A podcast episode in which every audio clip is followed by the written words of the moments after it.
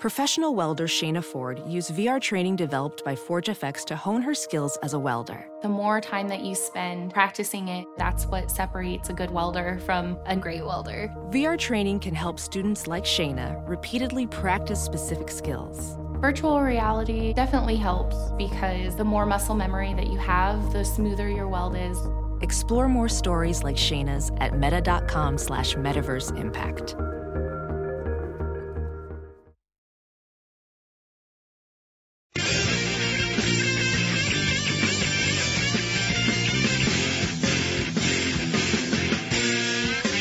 Welcome to the Chronic Podcast. I'm your host, Ralph Marlboro. Did the Saints draft V-neck Sammy Knight and Norman Hand, or did they draft Malcolm Jenkins 2.0 and Jonathan Sullivan 2.0? Here to figure it out, as always, Andrew Juge from the Saints Nation, Kevin Held. Oh wait, is that Iron Eagles music?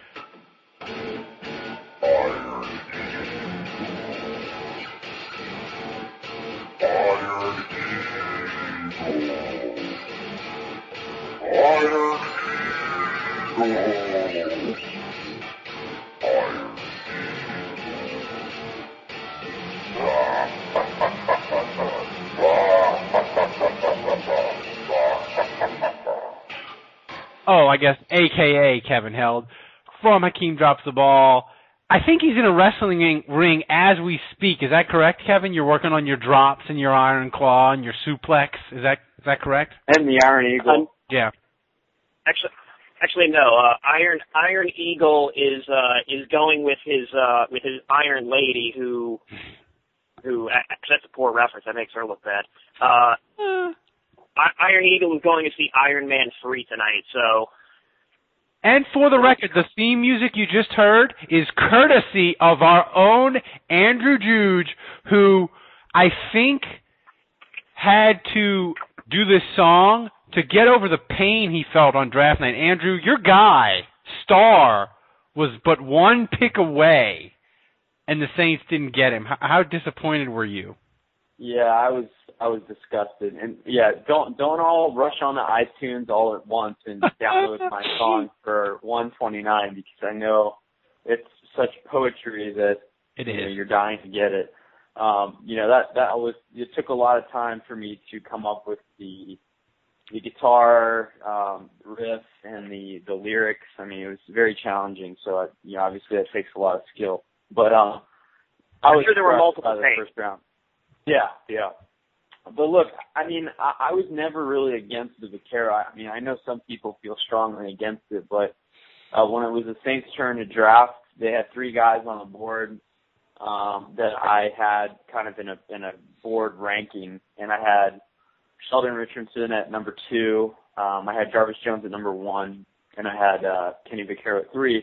All ranked pretty similarly, and I think the Saints ruled out. I had some questions that Sheldon Richardson could do nose in a three four, and um, we know the Saints ruled out some guys based on health, and we're not privy to Jarvis's Jones's medical files and his medical records, and you know doctors that we trust didn't, you know, uh, basically see how how he responded with his neck problem. So I, I don't know what those are. I know that it's an issue, and um, it's very possible that Jarvis Jones was ruled out based on his problems. And so if that's the case, uh, I'm I'm fine with the Vaccaro pick. I think Vaccaro's going to be a really good player in the league, and I think he's a huge improvement over what they had at safety.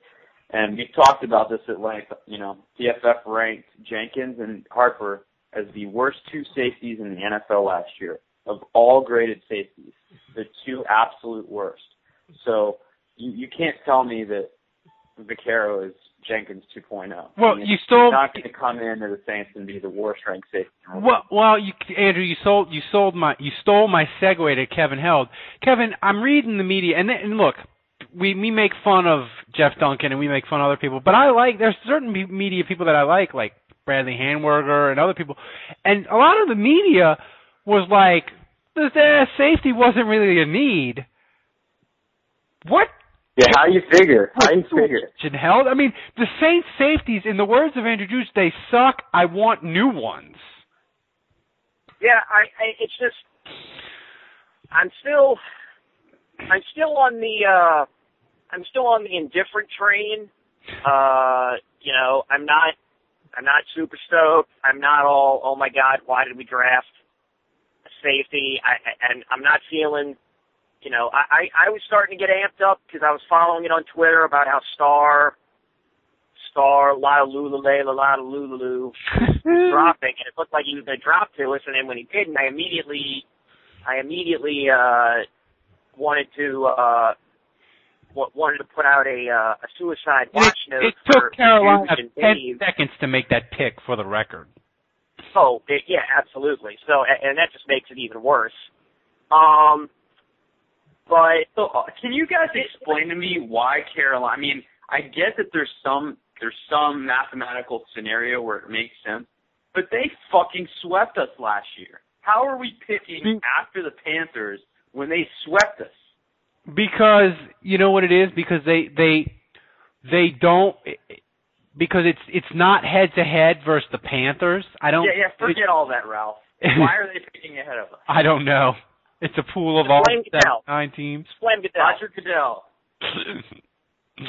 That, that, that's uh, that's. I mean, shit. When you asked that before, I think you asked that on Twitter, and I was like, "Well, it's got to be Goodell, right?" I didn't even t- take into consideration any sort of strange, like third or fourth type of rule in it that, that, that could that could be setting precedent. I immediately just went to, "Yeah, it's got to be Goodell." But anyway, with the safety, I- I've I've re- everybody I, I've read has said this was the best safety on the board. It was widely established it was the best safety on the board, and I'm certainly not going to play the whole. It's not like we didn't need a safety thing. Um. So yeah, I mean that's fine, but I just want to see.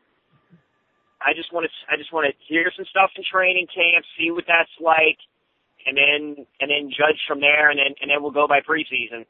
Granted, it's not real. None of that shit's real till the first game, but I'll at least feel better about the pick at that time. And, you know, I'm sure I'll be fully engaged on in uh, in some you know nice homerism by that time.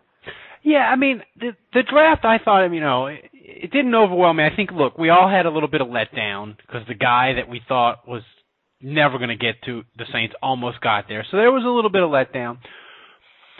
But Andrew, I think one thing about this draft that I really liked before we even go further into the specific players is I really like the fact that the Saints besides using the the pick they got for Chris Ivory to move up and take Jonathan Jenkins in the third round, they they stopped trading future picks for players now, which we're all about winning now, winning now, winning now, but eventually that bites you in the ass. And it, it couldn't have been easy for the Saints to sit there through the whole second round and not be tempted to make a move.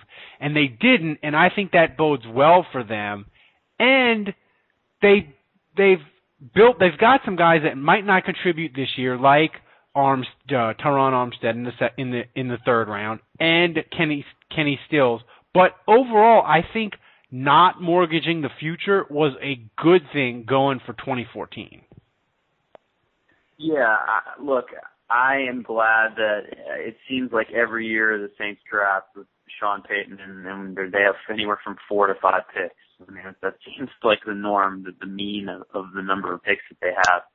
Um, you know, obviously part of that's trades and, and certainly the uh, the Roger Goodell factor didn't help with the with the number of picks, but uh, no, it, it's nice for them for once to finish with the number of picks that they started with and um, you know, kind of make that um, you know, just just kind of leave the draft with right, we have five picks. We started with five picks. We finished with five picks. I mean, obviously they could have even picked up a pick if they had just stuck with uh, the two fourth rounders instead of trying to move up. Um, and I like the player they got. I, I kind of wish I kind of wish they had stayed down for uh, reasons of just you know we we talked about this before the draft that we just felt like the team needed bodies. Um, but no, I, it- it's nice to have a full stock of draft picks for 2014, and, and if anything, I think it's going to make for a more fun exercise next time around, as opposed to the last few drafts where, um, you know, last year the Saints didn't pick at all till the third round, and this year there was a huge lull between that first pick and the third round pick. So, I mean, I think they went from 15 to 75, so it was about 60 picks uh, before the Saints went again. So uh, the last two drafts have been kind of kind of boring if you're a Saints fan. And but going back real quick to uh, the star, um, you know, I didn't feel like I really answered your question very well the first time around, but I do want to say that that was a huge bummer. And, and jokes aside, I really felt like he was one of the best players in the draft, and for him to fall you know, you'd seen some mocks and you, you'd seen some scenarios where where he would drop, but frankly, um, that that was my aiming for the stars tick, and I, I never really believed um, that he would fall like that. And for for team after team to continually pass on him, and for him to all of a sudden be available at 11, and then 12, and then 13, it's like holy shit, this guy's gonna fall to the Saints. And the the level of talent that he provided um, at pick 15 was just to, to me. There was no doubt the Saints were taking him. If he was available at 15, um, and, and they they mentioned as much there, that they said there was a couple guys on their board available that they were considering. I have no doubt that Star Lotulelei was their guy if he was there at 15, and to lose him one pick away to a division rival um, was just crushing. And uh, I think he's going to be a great player for the Panthers. But you know, I'm excited about Vaccaro, um, but I, I really do have to admit, if I'm looking at the draft, like you move on, like he's not going to yeah. be the same player Vaccaro is, and so you know that's the guy I'm going to root for, and that's the guy I'm going to focus on. But you know, the last thing I'll say about that is it really is a bummer because with the defense and where it is now, that was one guy that I felt could really change the fortunes of of the unit pretty quickly. Yeah. And uh, now they're going to have to maybe mix and match and kind of do it the hard way. Well, Kevin, uh, the Saints, they did one of my favorite things. They picked the fat guy, and you know me, I love I love it when they pick fun, uh, hard playing fat guys, and they did that uh, in the third round. In the uh, third round, they moved up to get Jonathan Jenkins from Georgia they traded Chris Ivory to the Jets, got the fourth round pick that they wanted. The Saint, you know, the Jets wanted to give a five, the Saints wanted a four, so Mickey Loomis got what he wanted. So rate for me the Chris Ivory tr- trade, which basically was Chris Ivory and a fourth round pick for Jonathan Jenkins, the the defensive lineman from Georgia. Uh, I will go I, I'm I'm to go B plus because I, I I was just I was taken aback by I was kind of taken aback by how uh, they suddenly turned around and, and used the pick that they gained to pair up with another pick to then trade up. So I, I, I think some of the steam got lost in that. I mean, it was a good pick that they were able to make. I just think in the moment it just felt like, oh my God, we got everything, we got exactly what we wanted now. And then all of a sudden it's like, oh yeah, we're using this to trade up a, a few spots, not not like we're moving up a whole lot. We're just moving up a few spots from where we're currently going to pick. And so it just felt, I don't know, it, it, it just felt weird, like the wind was being taken out of our sails. They moved up from, so, it would have been 102 it would have been they would have had I think 106 and 109, so they moved up from 106 I think to 82. So it was a pretty big move. Um. Ah, okay. Then I, I'm. I, then that's. I must have been stuck on that. Then I'm. I'm sorry. I mean, it was. But I mean, your point is still I, the same point. I mean, they would have had two. They would have had two picks later in the third. You know, in the fourth round, closer together. So I mean, it, you know, it uh, it did seem like a lot to give up, and, but uh, Andrew, this guy Jonathan Jenkins, mixed reviews, but mixed, Todd McShay really likes him and says he the reason he he plays so hard that he needs to get in shape because he plays so hard he can only go he he gets exhausted by the middle of the third quarter. So that's why he needs to to get in shape not because he's lazy. Um of what you've seen on him, how much fat guy fun potential does he have? Because that's what I'm I'm about. I'm about making the jokes about the fat guy, but I'd like to make the jokes about the fat guy that plays well, not eats himself out the league. Yeah, look, when I, if you listen to anything I say on this podcast, or if you read anything that I write on my blog, and it's not a given that any of the people listening right now do any of those things, but if you do, um, you know that from minute one I have said that nose in the three four for the Saints right now, based on the personnel they have, is a huge, huge need.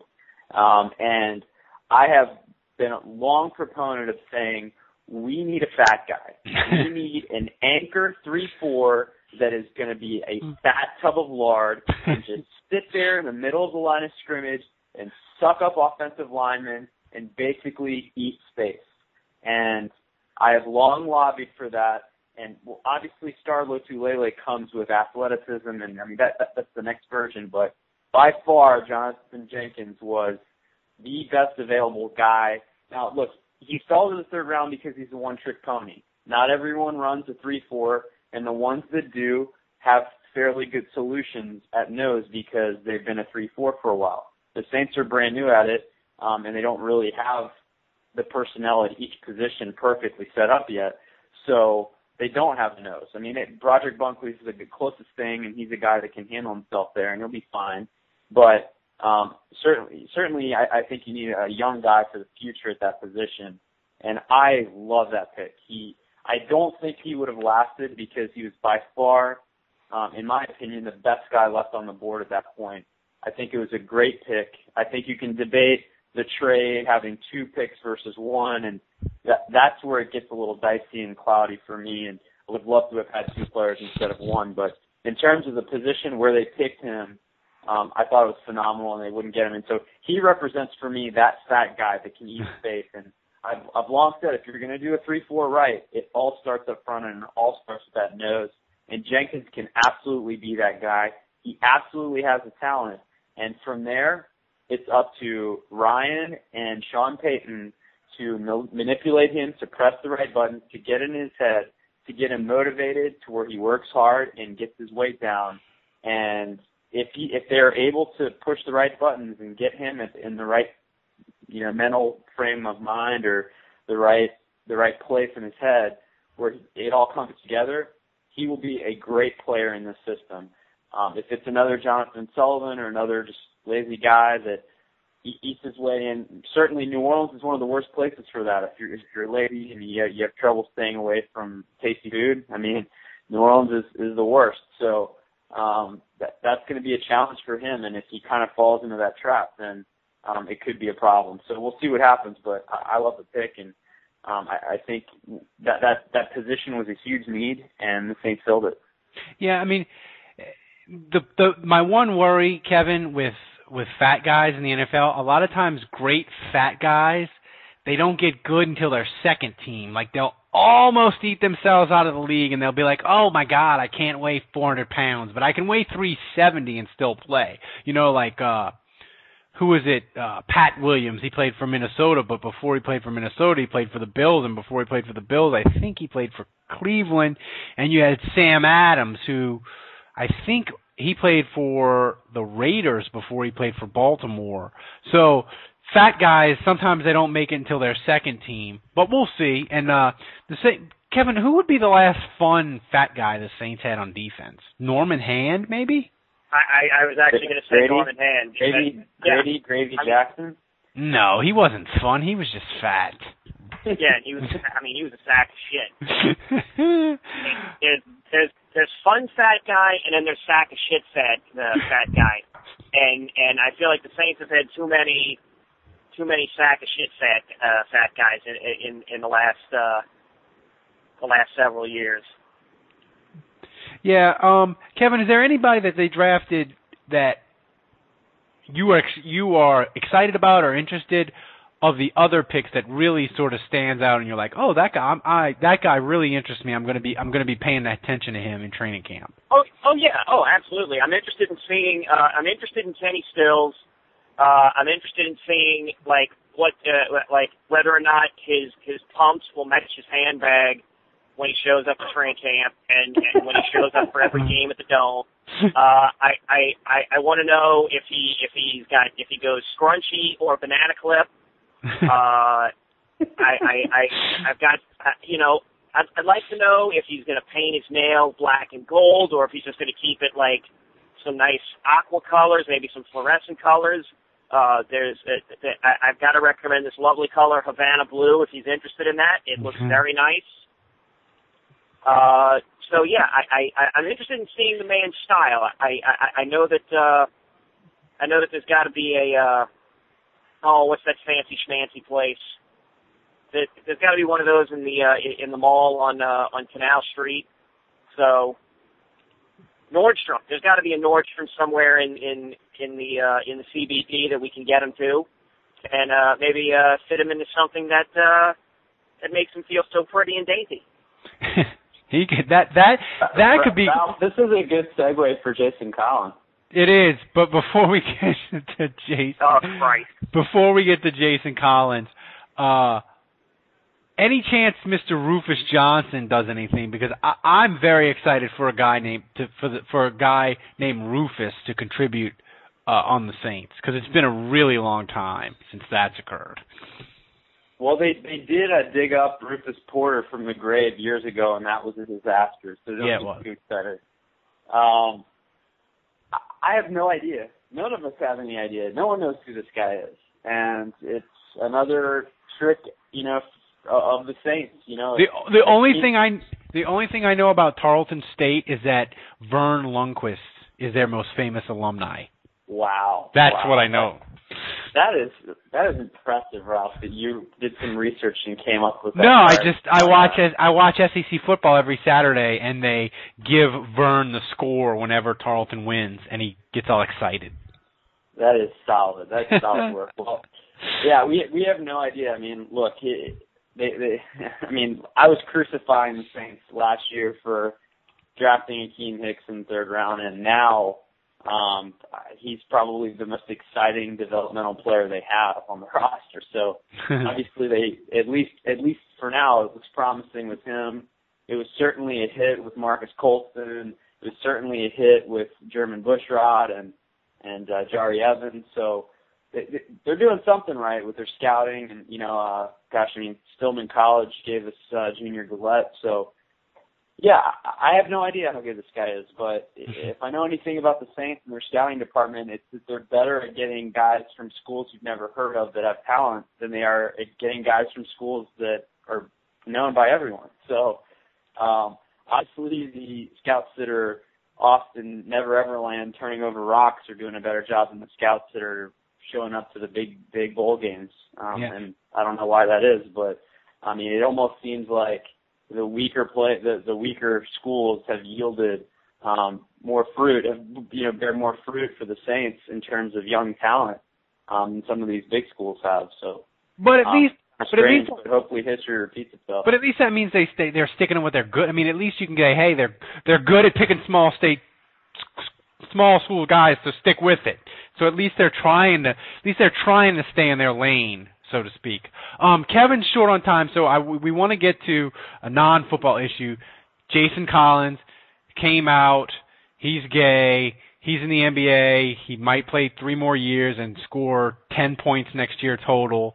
Um, well, I mean, it's true. I mean, he's a, but I mean, hey, you know, I used to be a fan of the Knicks, and Herb Williams played till he was like 45, and I never, I think he went whole years where he scored like two points. Um, Kevin, the only thing I'm going to say, Howard's still playing too. what's that? And I think Juwan Howard. Juwan Howard is still playing. Um, I think the whole issue about it, I I think people under 30 or, or even under 35 don't really give a shit. Um, the one thing that was a little bit disappointing to me is what sort of happened to Chris Broussard on Twitter. They're like, fire him. All he said is like, you know, I'm really religious. I think being gay is a sin, just like adultery is a sin, just like uh stealing is a sin, just like lying is a sin, and people like freak the fuck out and want to get him fired. Um, so I guess you can, if you have any disagreement about it, you just keep your mouth shut. But we'll get to that in a second. How do you think it's gonna? How do you think it's gonna play? Uh, next year, let's assume he gets a job and is on a roster. Because if he's not on a roster, then this is nothing at all to me. Um, I think it'll be. I I I think he'll he'll be on a roster. I I, you know, th- th- there were a number of people on Twitter, and, and I think you might have been one of them who who who joked, you know, that this is a cynical way of looking at it, but him coming out might have been a a play to, you know, stay in the league. I mean, yeah. he's, he's at the tail end of his career. He's only averaging like a few points a game, a few rebounds. He's not a starter. He comes off the bench now, and now that now that this is out, uh, in a matter of speaking, that there may be some teams that'll be like, hey, why don't we give the guy a shot, and we can tout how progressive we are, whatever. And and you know, you know, you know fine. Mark and, Cuban and, is and, eating and, that and, shit and, up. Oh, yeah. Oh, and, uh, and, and look, I'm sure there'll be people that'll eat that shit up.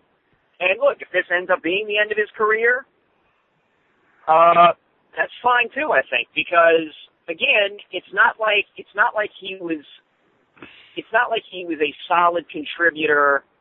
He was a bench guy. Again, he wasn't doing that much, and and that'll be okay. I I, I would be.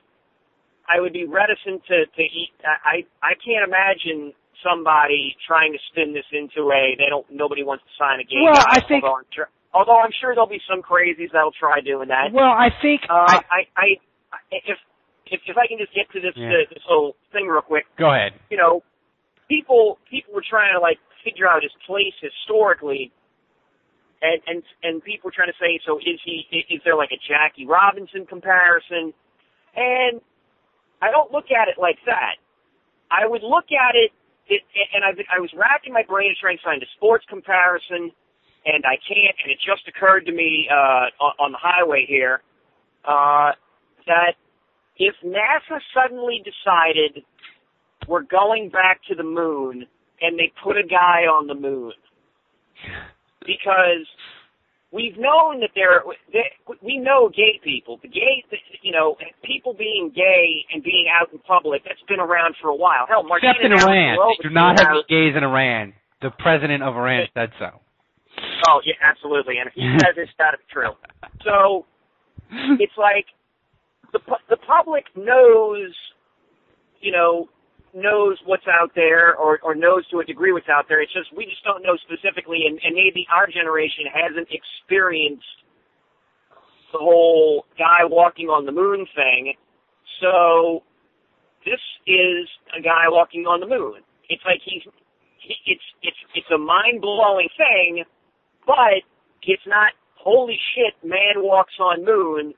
No it's oh good we're on the moon again. That's great Yeah, that's a good so comparison. I, I, I, that's that's like the closest thing I can I can liken it to, and and the best and what that means is that okay, we've gone back to the moon. Now we can go to Mars, or now we can go land on an asteroid. Meaning that the next person, or, you know, a more prominent athlete who wants to come out and wants to be comfortable enough to do that can do that because this guy went ahead and took all of the immediate attention and absorbed all whatever bullshit comes along with it for good or bad. So now the next guy will do it, and maybe the next person will do it will be a superstar. Maybe the next person will do it will be a sixth man, or fuck, maybe it'll be the whole NFL thing, and it'll be a, a group of NFL guys that'll come out and do it. So that's that's how I look at that.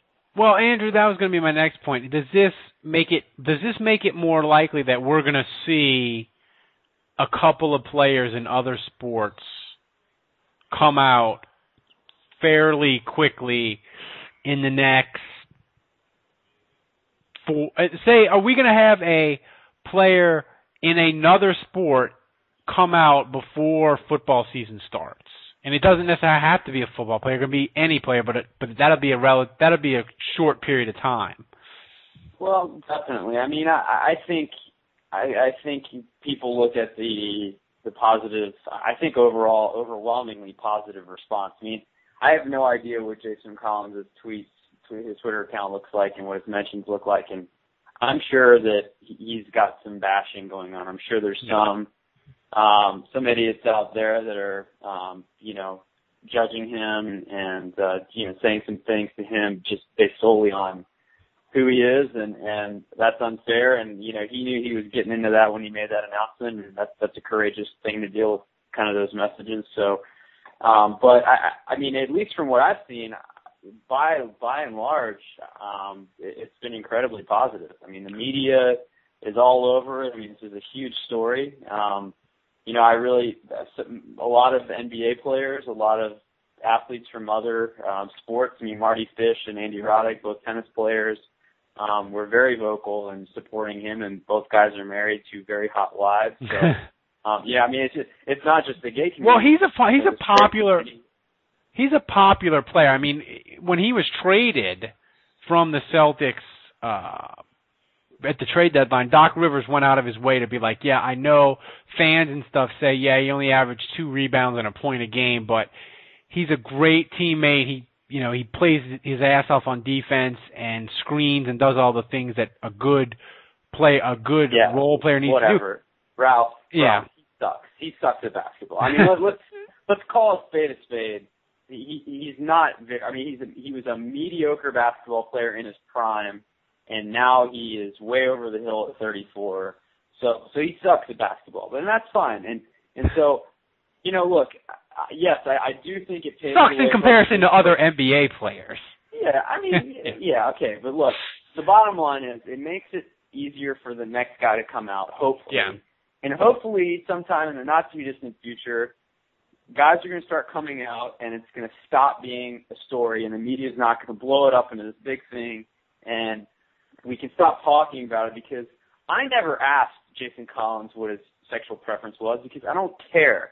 And I'm 32, and Ralph, you're close to 35, I know, and I, I've been around. I have one gay friend that's very I'm very close to, and I I know a bunch of other guys that are gay that are out, and and I I've seen I've been around it, and and I don't live this sheltered life where people that are out doesn't exist. So I, I don't really care where Jason Collins wants to put his dick, and that doesn't matter to me. And and I, I, personally, I, I am a little annoyed, and and I don't want. Obviously, this is a really sensitive subject, and um, it's a really big fad right now to to support the whole equality thing, and that's a good thing. I've got nothing against Jason Collins. He didn't do anything wrong, and I want to be clear about that. From everything I can tell, he's a good guy, and he's probably a really good role model for young, confused, um, you know, gays that that are looking for someone to look up to. And so I, I as far as I can tell, like that's that's great. But I kind of I'm annoyed in that I don't really care what his preference is, and I realize this has to happen so that we can get to a point where it stops being news. But the reaction that this guy all of a sudden is a hero, um, it, to me, is a little ridiculous. I mean, he he's a shitty basketball player. He was a shitty basketball player before he announced, and he's still a shitty basketball player today. If anything, we just talked about the PR, and I mean it's it's a PR dream for a team like the Timberwolves that no one talks about. They sign him tomorrow. That's a huge coup for that. Team. Or franchise. the Pelicans, for that matter. Yeah, or the Pelicans. Sure, bring him to New Orleans. It, it, it raises the awareness of the team in the media, and so that's the win. So, if anything, I think this is potentially a calculated move by him, and there's certainly some some negatives that go with announcing that you're gay. So I respect that, and I respect the calculated risk. But look, if I was in his position, I would do it too. I would, I would think to myself, I'm 34. Uh, I kind of blow at basketball at this point. I'm not really sure if anyone's going to want me. I could drop this bomb now and it probably actually gives me a better shot of getting signed again. Now, well, I think David Stern. I'm not I, suggesting that went through his head, but I'm just well, saying like th- th- there is. It's not like this is the most selfless act in the history of the world. No, it's not. And and and let me tell you something. David Stern wants this to be successful. He wants the NBA to be seen as the first league to have a a gay player. And and Absolutely. if and if Jason Collins, Kevin, if he doesn't make a team next year, he gets forgotten like that. David. Well, I, I, I don't know if he gets forgotten like that. I would, I, I, no I, I, I, I think with that. I think he'll get forgotten like that when the next when the next athlete comes out of the closet. That's that's when the, I I think that's when he'll be he'll go on the back burner.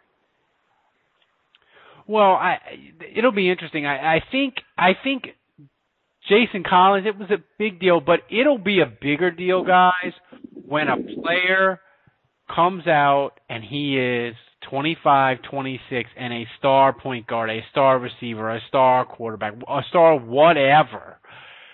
Because then it's a whole, then it's on a whole different level. Because you, you know, you look at it right now. How many people own Jason Collins jersey? Jason Collins, he owns the one that he wears for the game, and his mom might own one. But when Ralph you're a player, doesn't have a jersey. I got He wears a suit on the bench, right? oh, so um, Kevin, I think I think you you you've got to go because you're going to see. You, Yep. you said you're going to see Iron Man. Um, so let's get back to the Saints. Final thought from you on what is realistic to expect from this draft class in 2013, and what, in your mind, uh, will will will we say okay? In December. Man, this draft cast was really sick. This draft, that 2013 draft was good. Or what will we? Obviously, we'll say it's a failure if the, if nobody's playing well. But what is a realistic thing to expect out of this draft class?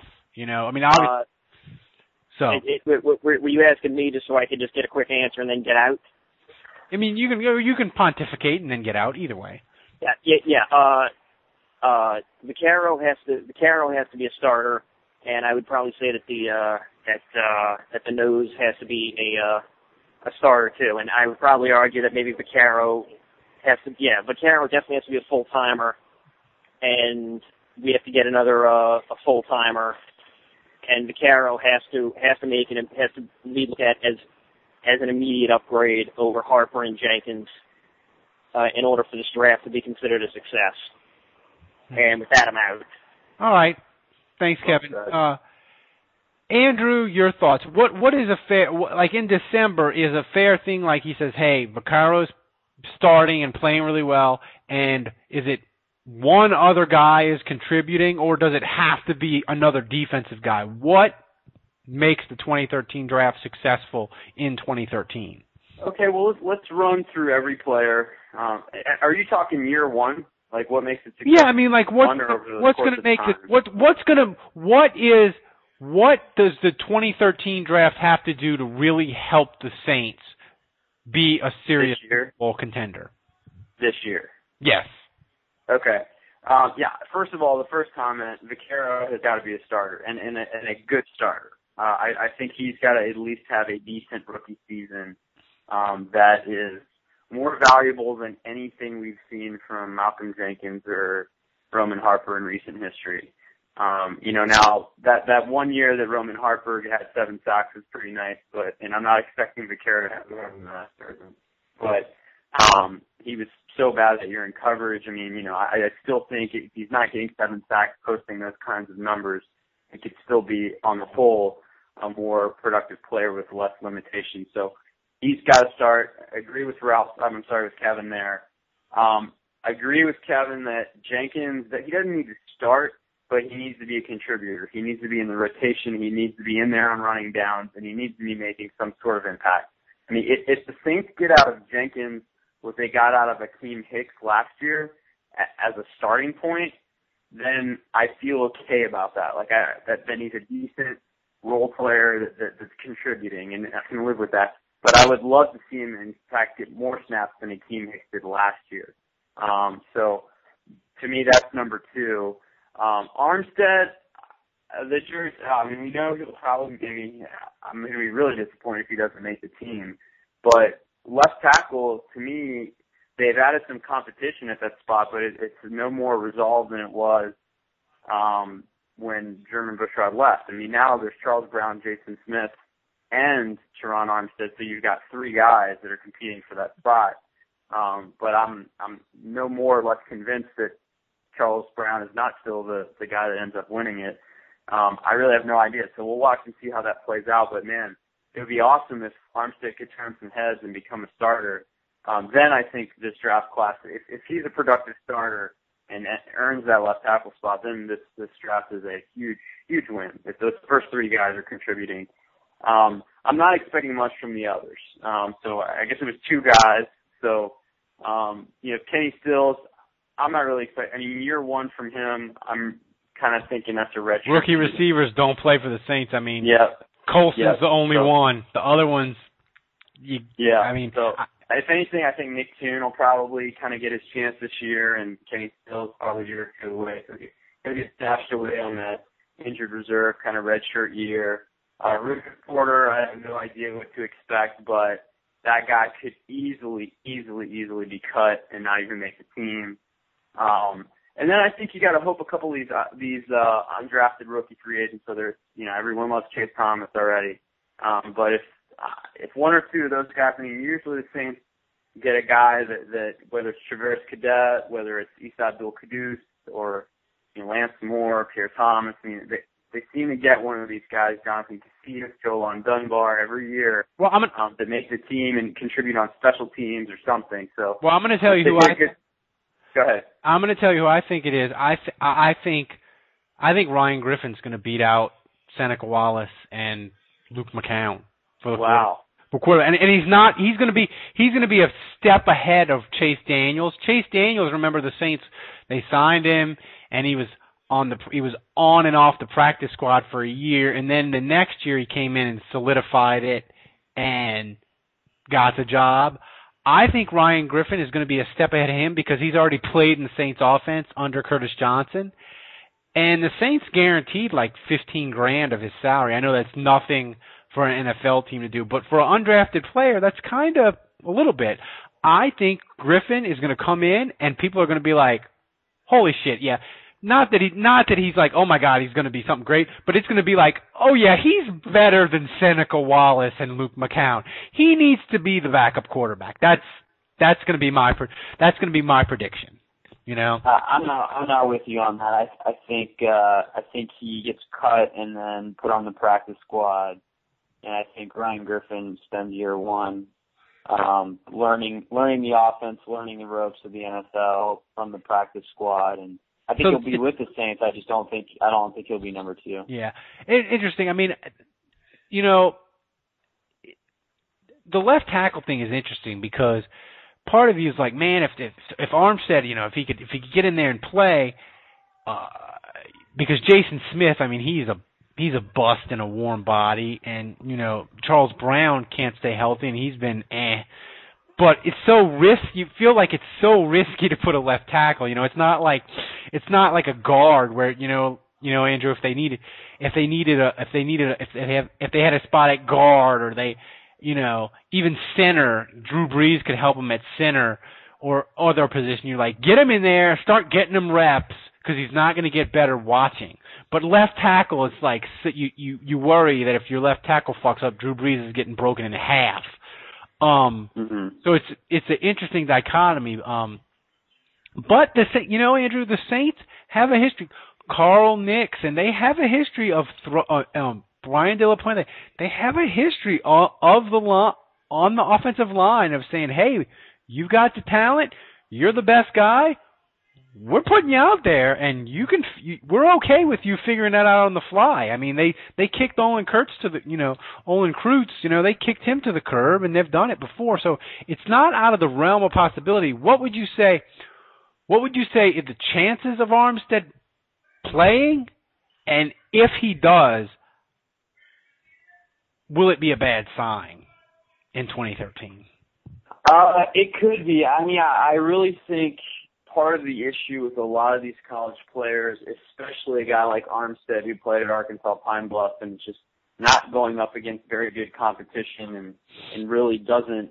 I I, I mean, I, I let's just look at it from the obvious point of view of when you're in the SEC and you're facing these defensive ends week in week out that are just incredibly fast guys like Sam Montgomery, Barkevious Mingo, and the dude from Georgia. I mean, when when when those guys are coming at you every, I mean, John Jenkins, and you're blocking guys like that. There's extra motivation to bulk up, to work harder in the weight room, to push yourself. When you're Armstead and you're better than everyone else because every team you play is dog shit, um, and you're mowing guys over, um, I'm sure there's a motivation in the back of his head, like, hey, I really need to work hard so I can be ready for the NFL. But week to week, when you're dominating, um, it's just there's less incentive, I think. He's to, he he's an interesting case because he seems like a good kid, and he's already he's already been co- in contact with Willie Roaf because Willie Roaf is was is from the same area of Arkansas that he grew Right. up in, and he's Right. apparently he's already watching tape of Willie Roaf. So he's an interesting he's an interesting guy, and he is a physical freak. Yeah. Well, the thing that's great about him is he he moves incredibly well.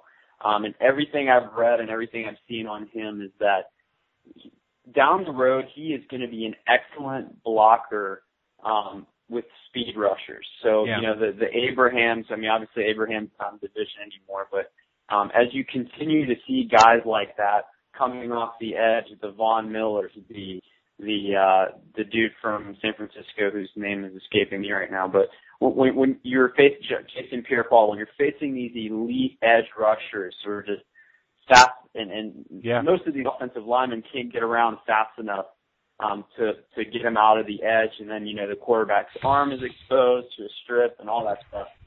He seems to me like a guy that is over time going to develop and be able to neutralize that those types of scary pass rushers very well. So from that standpoint, it's really exciting to have a guy with his talent, when his size, and and the quick feet. You know that that's just yeah, that's and just it, something that you don't see a lot. But I I think the issue with a guy like that is it just takes time to develop your strengths, and we saw that with Jon Stinchcomb. I mean, he just yeah. he was just not ready until year three or four, and Jermon Bushrod was the same way, and we're seeing that with Charlie Brown. And um, you know, it's a little bit different with the interior linemen, the guards, where a lot of guys you draft, they are they come pretty thick and they come pretty built, but yeah. a lot of these tackles, you know, especially the athletic ones, um, they need to add weight to their frame. And Strief was another guy who wasn't ready until um, he was able to add some power and strength. And so it's great that he has quick feet, but um, he's not going to be a big asset in the run game. And that's one thing that Jermon Bushrod excelled in.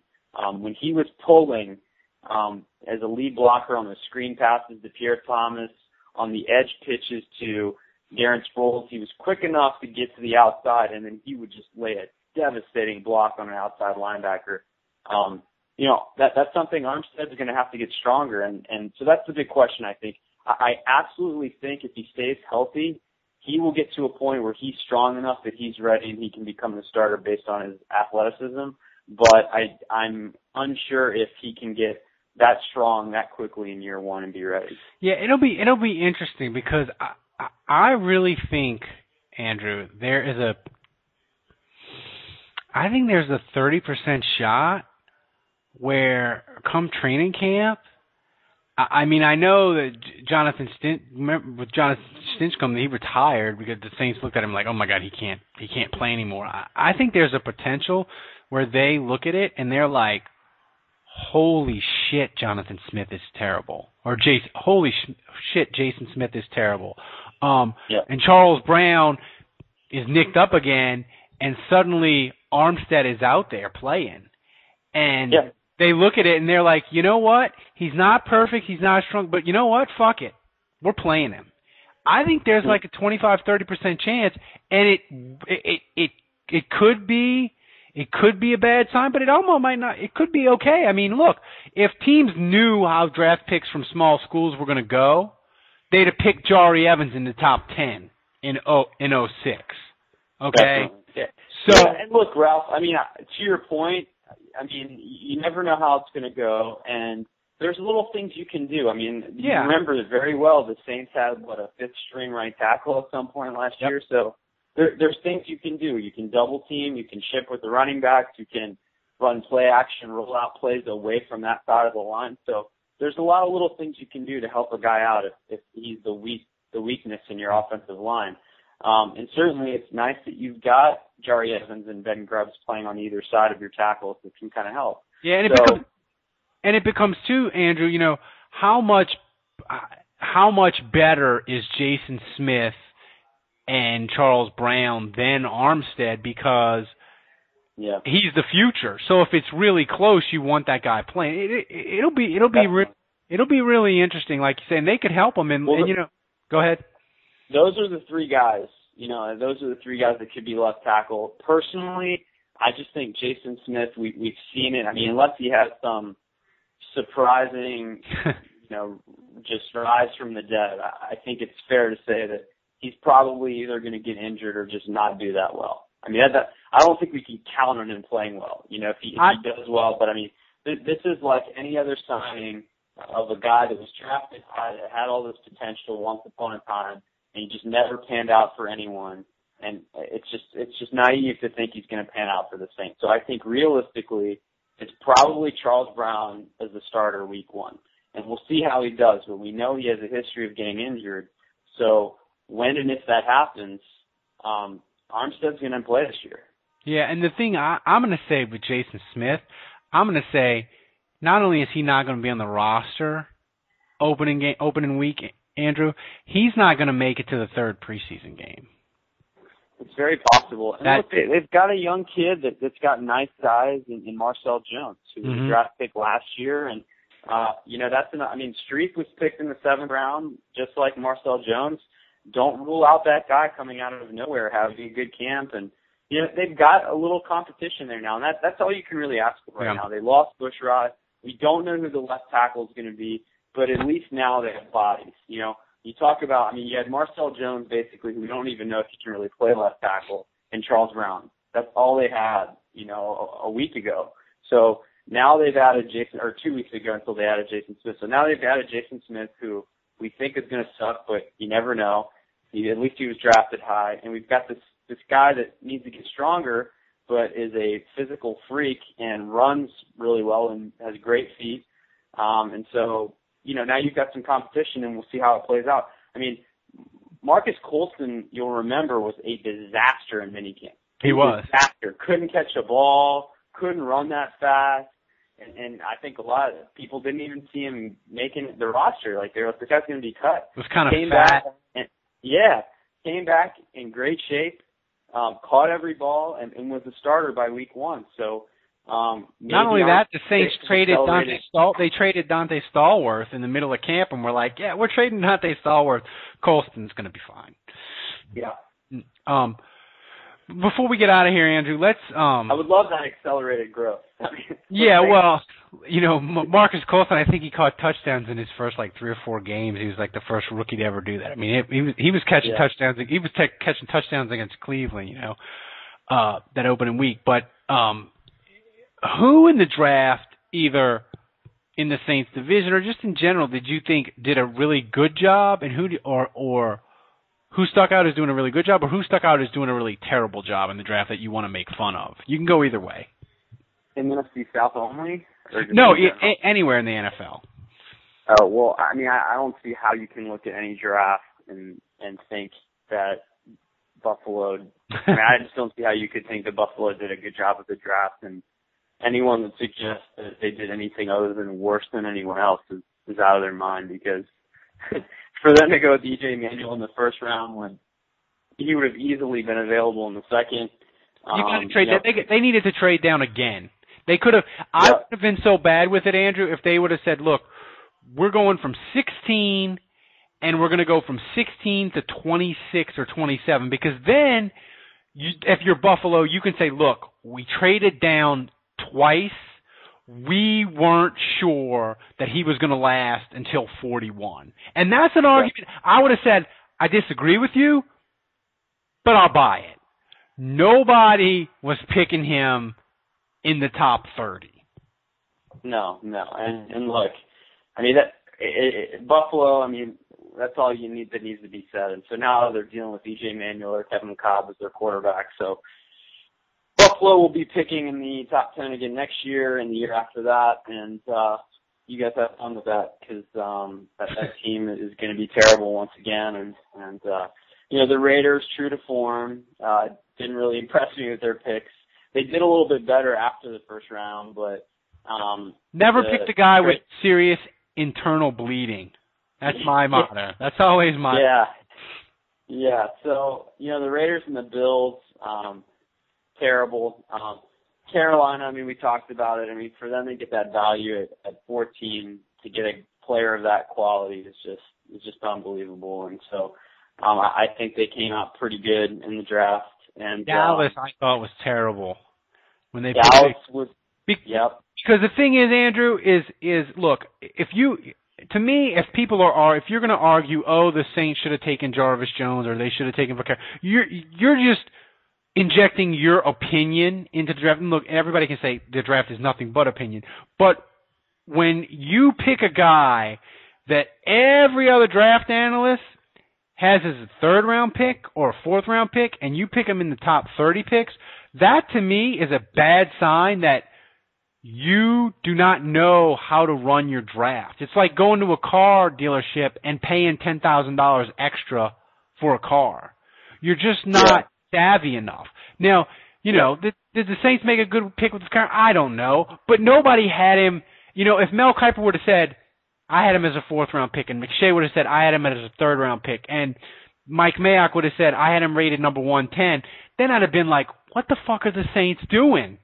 What what draft ratings are they doing? Because that's a bad sign. And when when Todd McShay says, I really like him, he's the best center, I just would have liked them in the third or fourth round. That's a bad sign, but it's Dallas, so I'm happy that Jerry Jones still doesn't know what he's doing. Is there a Yep. pick a pick that you liked besides your guy Star that a second or third round pick or whatever that you were like, man, that team made a really good pick. Not necessarily that you wish the Saints would have picked him wherever, but a guy that you said, yeah, that's a good pick. I like him, and it's really good value, and I'm surprised that he fell. Yeah, I mean, I think Geno Smith fell. I mean, I thought he would go in the first round. So I mean, that's not a quarterback that I would want, and Yeah. but I, I think he was one of the better quarterbacks in the draft. So um, for him to fall to the second round, I mean, that's a decent value. I mean, we mock Man- Manti Te'o, but for the Chargers to trade up and get him in the second round, um, that was decent value. I mean, I again, we talked about his medical files, and I have no idea what's going on with his neck. But um, if if he's even reasonably healthy, I've been a long time fan. You know this of Jarvis Jones. Yep. And for for the Steelers to get him where they got him, I mean, they run the same defense as the Saints, and uh, they're going to be able to plug him into that that, that lineup, and he's going to be able to to replace James Harrison and maybe pick up right where Harrison left off. And uh, I, I think that's a huge gift for the Steelers. For them to pick that low and get a paid player of that quality.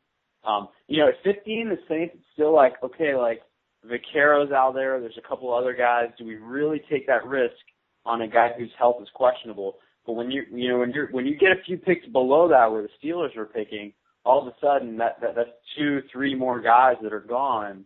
Um, so now he's kind of oh, talent wise, he's by far the best guy left. And if you're even somewhat happy with his health, um, you take him. You know, Yeah. I just think I, I just think he's perfect for that defense. Yeah, the guy that I really like, the guy that I really like, and I'm convinced that I'm right on him because of what team took him, is Eric, Eric Reid from LSU. He was fantastic the year LSU played for the national championship. Last year he wasn't as good because they were missing Claiborne and they didn't have Tyrann, Tyrann Mathieu. So he had to play more of the sort of a safety role where he was kind of covering for guys and he he he, he didn't really play it as he didn't really play as well. He took some bad angles. He he was a little bit banged up. I loved him. Uh and that San Francisco, as soon as the Saints took Vaccaro, that San Francisco said, Dallas, get on the phone, and they spent some draft picks to move up from 31 to 18 to get Reid. They know you can hate San Francisco all you want, but they know what the hell they're doing in the draft. So he's a guy that I re- I really liked, Andrew, and would have been okay. I hate to say it, Ralph, but uh, that that's another team, the 49ers, that I thought came out of that draft pretty nice. oh man, they they they got um they got the guy from uh Tank. They got Tank Carradine from Florida State. Yep. Um, Yep. I mean, and the thing is. The thing is, it worked. They had so many picks, and my thing was they're going to have to trade a lot of these picks because they're not going to have roster spots. But the thing is, Andrew, they got Tank Carradine and they got um Marcus Lattimore. They can redshirt them. They'll put them on. They'll, they'll let them go all the way through training camp, and then they'll put them on IR, and they're so deep it won't matter. And and Yep. they'll have. I mean, I just think that that they really know what they're doing draft wise. Um, you know, and it's interesting now with the draft, and because of the salary scale that rookies have, teams aren't afraid to trade up, which make to me makes the draft much more fascinating because it used to be a team would say, "Oh, I like this, I like you know a, uh, a, a safety, but I'm not going to trade up to pick him in the top ten because I'm not giving a safety forty five million dollars." Now a team will just say, "We want that player, and we have the extra picks. We're going, you know, like the Rams." We're going from 16 to 8. We're getting uh, Tavares Austin. Whereas before the salary scale, Andrew, I don't know if you move up in the top 10 and pay an undersized wide receiver like that. You know? Yeah.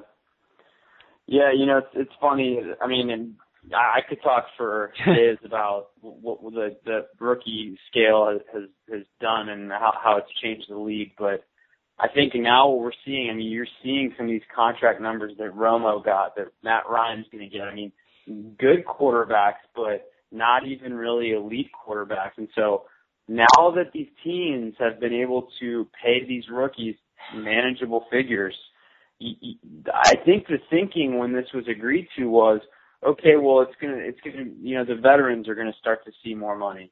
I mean, look at free agency this offseason. No. You know, the, these guys aren't getting much money. I mean, Austin Wong got a horrible deal.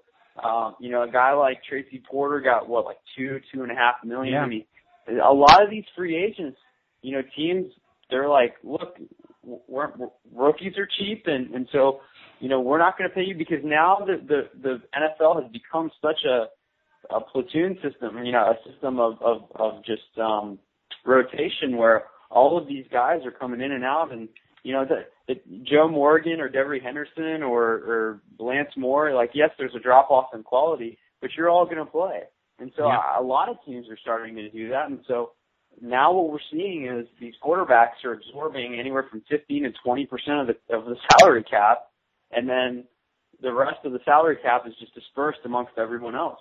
Yeah. so that like for a team like the Saints, all of a sudden you're starting to realize, ooh, yeah, that Roman Harper deal was pretty bad. Yeah, that's the Um, that's that was the that's the one contract really since the Drew Brees era. That's the one contract that you can look at and you can say it's a ba- it's a bad contract because to me, Andrew, when you look at a, a player's contract, like Will Smith, you could people will say now, oh, that's a terrible contract. Well, let me tell you something.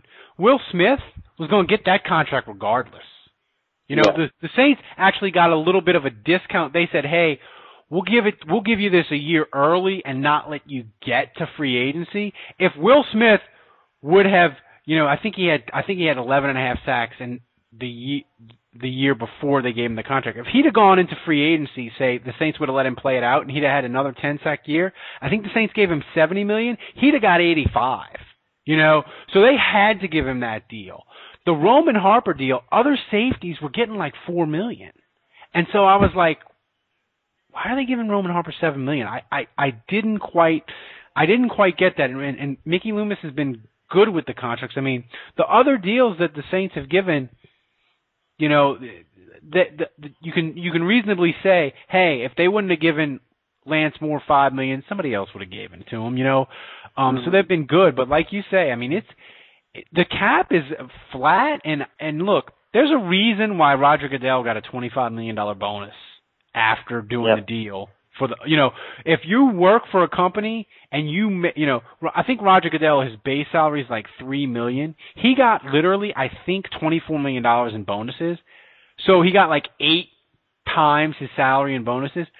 When your bosses do that for you they only do that for one reason because Roger Goodell fucking killed it in the negotiations and they said attaboy Roger we're going to give you 24 million cuz you just made us billions over the next 10 years Yeah, yeah. So yeah, no, you're right. And, and I mean, you look at you look at teams like Seattle and San Francisco who are fortunate, and I mean the Redskins aren't there yet, but um, certainly San Francisco and, and Seattle they have a very low investment in their quarterbacks, and that has allowed them to just load up their roster with talent. Um, and, and spread their salary cap over a number of players. So when you're like, how are the rich getting richer? How are the 49ers getting all these picks? How are they signing all these guys to, like Asomugha, to, to small deals? And, and how is Seattle getting all these players? Well, they've got money to burn because they're not spending it on a quarterback. And so, um, you know, that cheap labor you get out of Russell Wilson and Colin Kaepernick, I mean, down the road, it, it'll come back to bite them hopefully, but right now they're sitting pretty. Yeah. So on that note, uh, go to Saints Nation, read Andrew Juge's stuff. He may even post random songs. You never know. Uh, but for Andrew, is Iron is Iron Eagle going to be the outro, Ralph? Uh, it is. It, in fact, Andrew, it's playing. It's playing right now as we speak. Uh, so for Andrew, for, it is. It is. For Andrew Juge, for Kevin Held, I'm Ralph Marlboro. Uh, until next week, people be safe.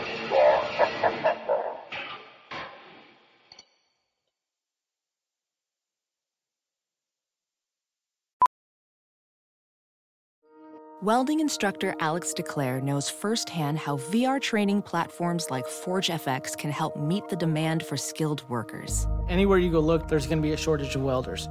VR training can help welding students learn the skills they need to begin and advance in their career. The beauty of virtual reality is it simulates that exact muscle memory that they need. Explore more stories like Alex's at meta.com slash metaverse impact. As you write your life story, you're far from finished. Are you looking to close the book on your job? Maybe turn a page in your career? Be continued at the Georgetown University School of Continuing Studies. Our professional master's degrees and certificates are designed to meet you where you are and take you where you want to go. At Georgetown SCS, the learning never stops, and neither do you. Write your next chapter be continued at scs.georgetown.edu slash podcast.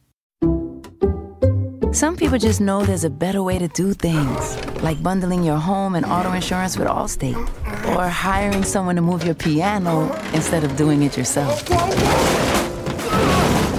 So, do things the better way. Bundle home and auto and save up to 25% with Allstate.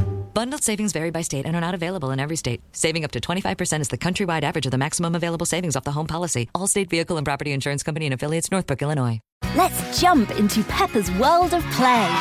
Look for spring flowers, hunt for muddy puddles, and bravely explore exciting places with Peppa playsets. Peppa Pig, inspiring kid confidence.